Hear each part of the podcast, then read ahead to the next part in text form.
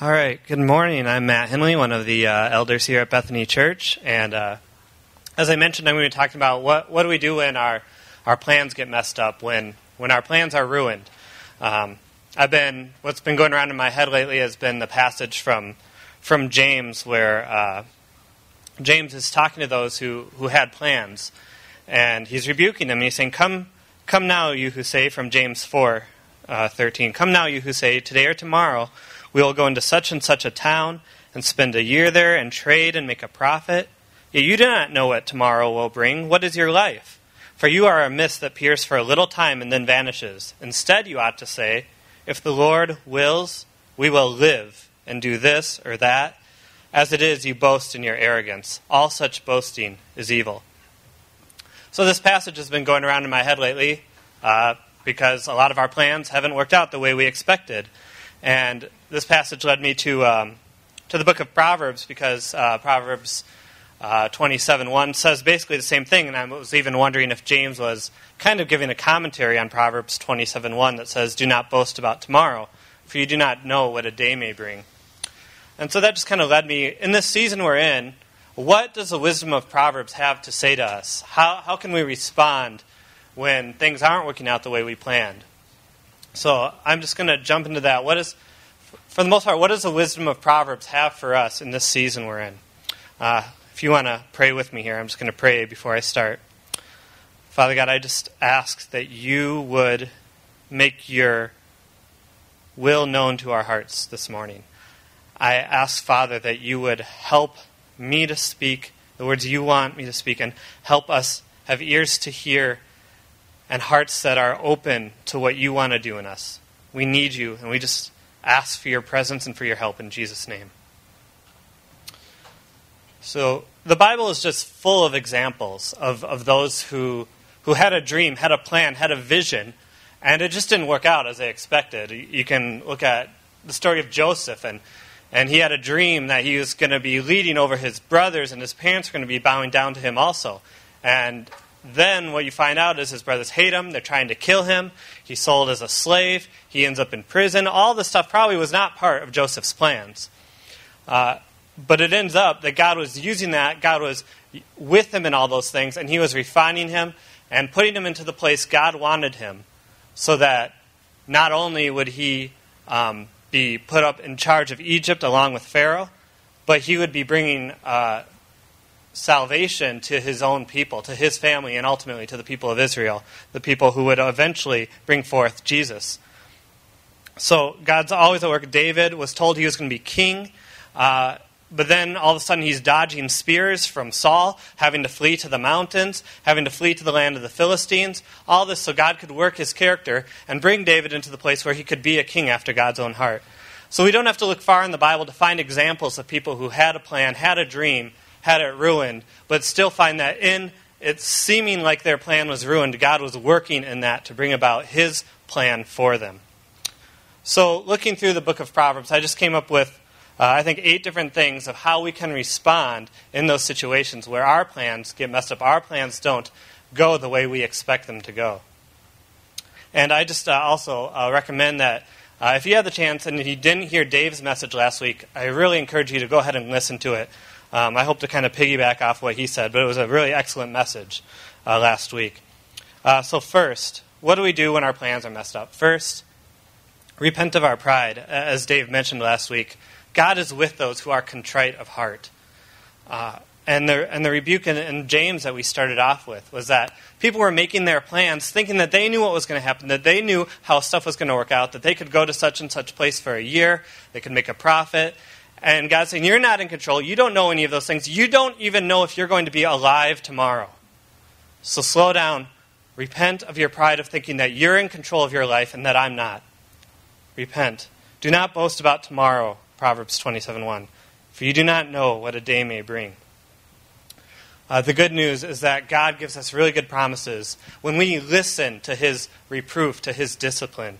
Proverbs 15:31 says, "The ear that listens to life-giving reproof will dwell among the wise.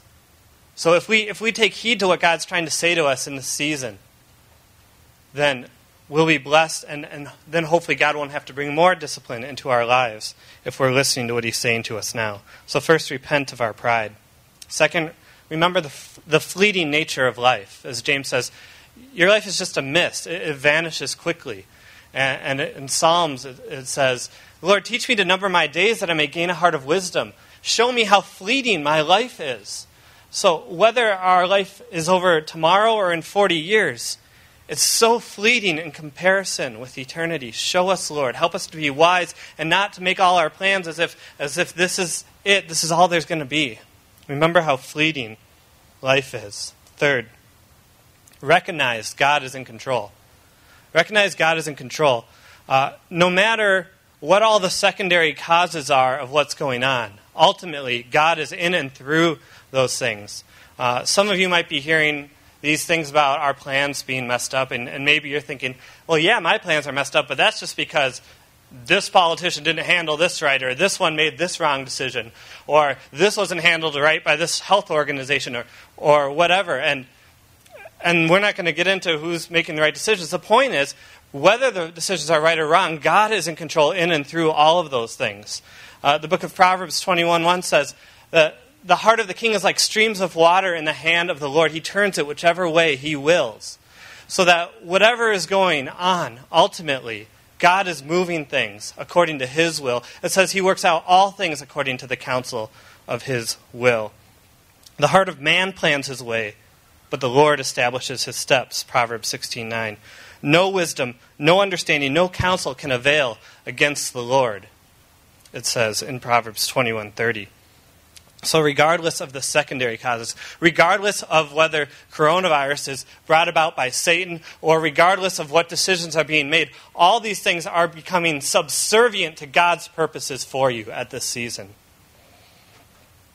I came across this quote in uh, reading um, Exalting Jesus in Proverbs, uh, and just thought it was fitting because it ties together how God works through all kinds of decisions uh, to bring about his great purposes.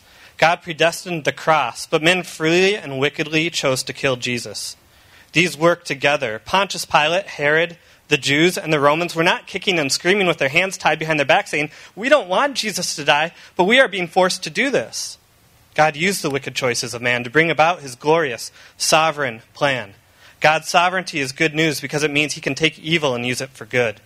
His sovereignty means that the suffering and chaos in your life is not meaningless or ultimate.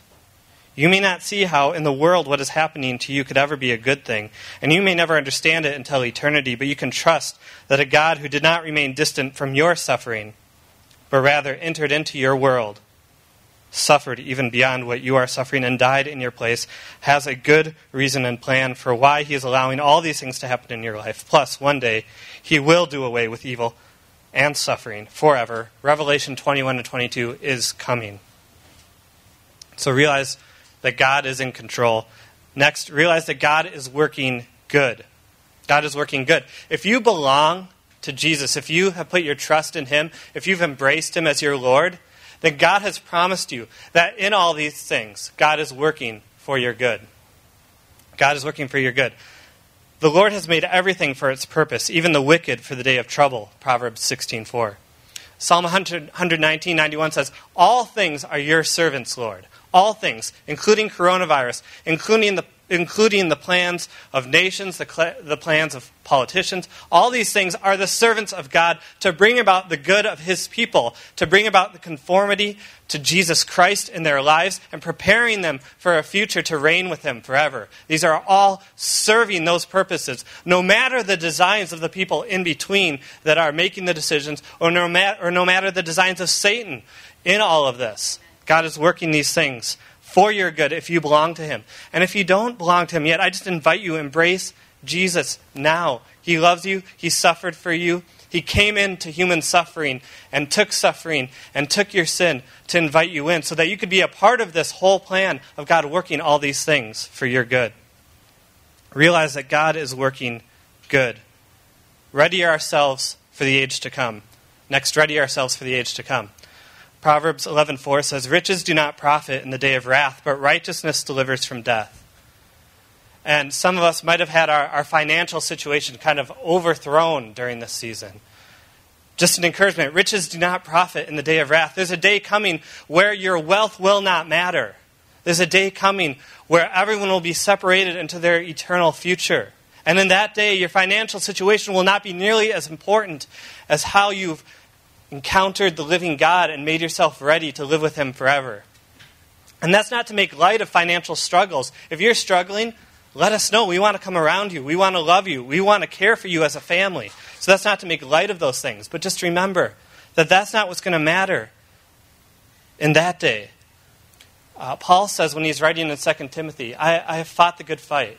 I have finished the race. I have kept the faith. Henceforth, there is laid up for me a crown of righteousness, which the Lord, the righteous judge, will award to me in that day. And not only to me, but also to all who have loved his appearing. And to be frank, sometimes it's really hard to love and long for his appearing when everything is going right in this age. We forget about it. So sometimes God has to mess things up in this age so that we remember, I need to be ready for that day. I need to long for the appearing of Christ because those are the ones who are going to receive the crown of righteousness. Ready ourselves for the age to come. Rejoice in the gospel. Proverbs 16:6 By steadfast love and faithfulness iniquity is atoned for, and by the fear of the Lord one turns away from evil. Jesus showed the steadfast love and the faithfulness of God in carrying out God's plan, atoning for our sin. That no matter what else is going on, we have crazy reason to rejoice. I think sometimes we, we think we are entitled to knowing the story of the gospel, that we are entitled to having the Bible, that we're entitled to this, to this place of being able to know God. When the reality is, all of us have said, No, God, no things. I, I don't want your plan. I don't want you. I want other things. I'm not even going to thank you for all the stuff you've given me. We have all done that. We all do that by nature. And because of that, we all deserve eternal suffering from the hand of God. And, and instead, God said, I'm going to take on flesh and come and take that suffering in my own body on a tree. And, and instead of eternal suffering, I want to give you eternal joy. And because of that, we all have crazy reason to rejoice no matter what our current circumstances are, even if that was the only thing that God did for us in the gospel.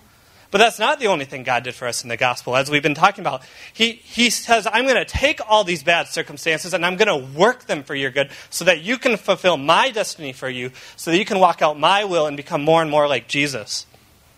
Rejoice in the gospel.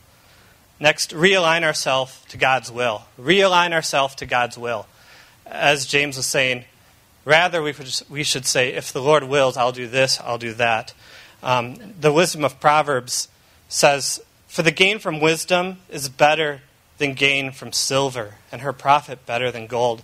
Maybe this is a time where your normal plans are messed up, and you have time to stop and say, Okay, what are you doing next for me, Lord? Spend time with God and His Word. Spend time hearing His wisdom so that you can realign yourself to God's will for you instead of continuing to walk out what was maybe just your will. And finally, reach out to others in love. Reach out to others in love. Uh, maybe a lot of us are having more time with our family lately. We're beginning to love our families, learning to love our families again. Proverbs 15, 17 says, Better is a dinner of herbs where love is than a fattened ox and hatred with it. And maybe this is a time where we learn to love again. Maybe we don't have all the things we want, but we learn to love our family again. And maybe it's for reaching out to others. This is a strange season. Uh, Proverbs 17, 17 says, A friend loves at all times and a brother is born for adversity. So, people facing adversity, let's learn how to love them. And this is a, maybe a hard thing to do right now because we're in a season where love looks different.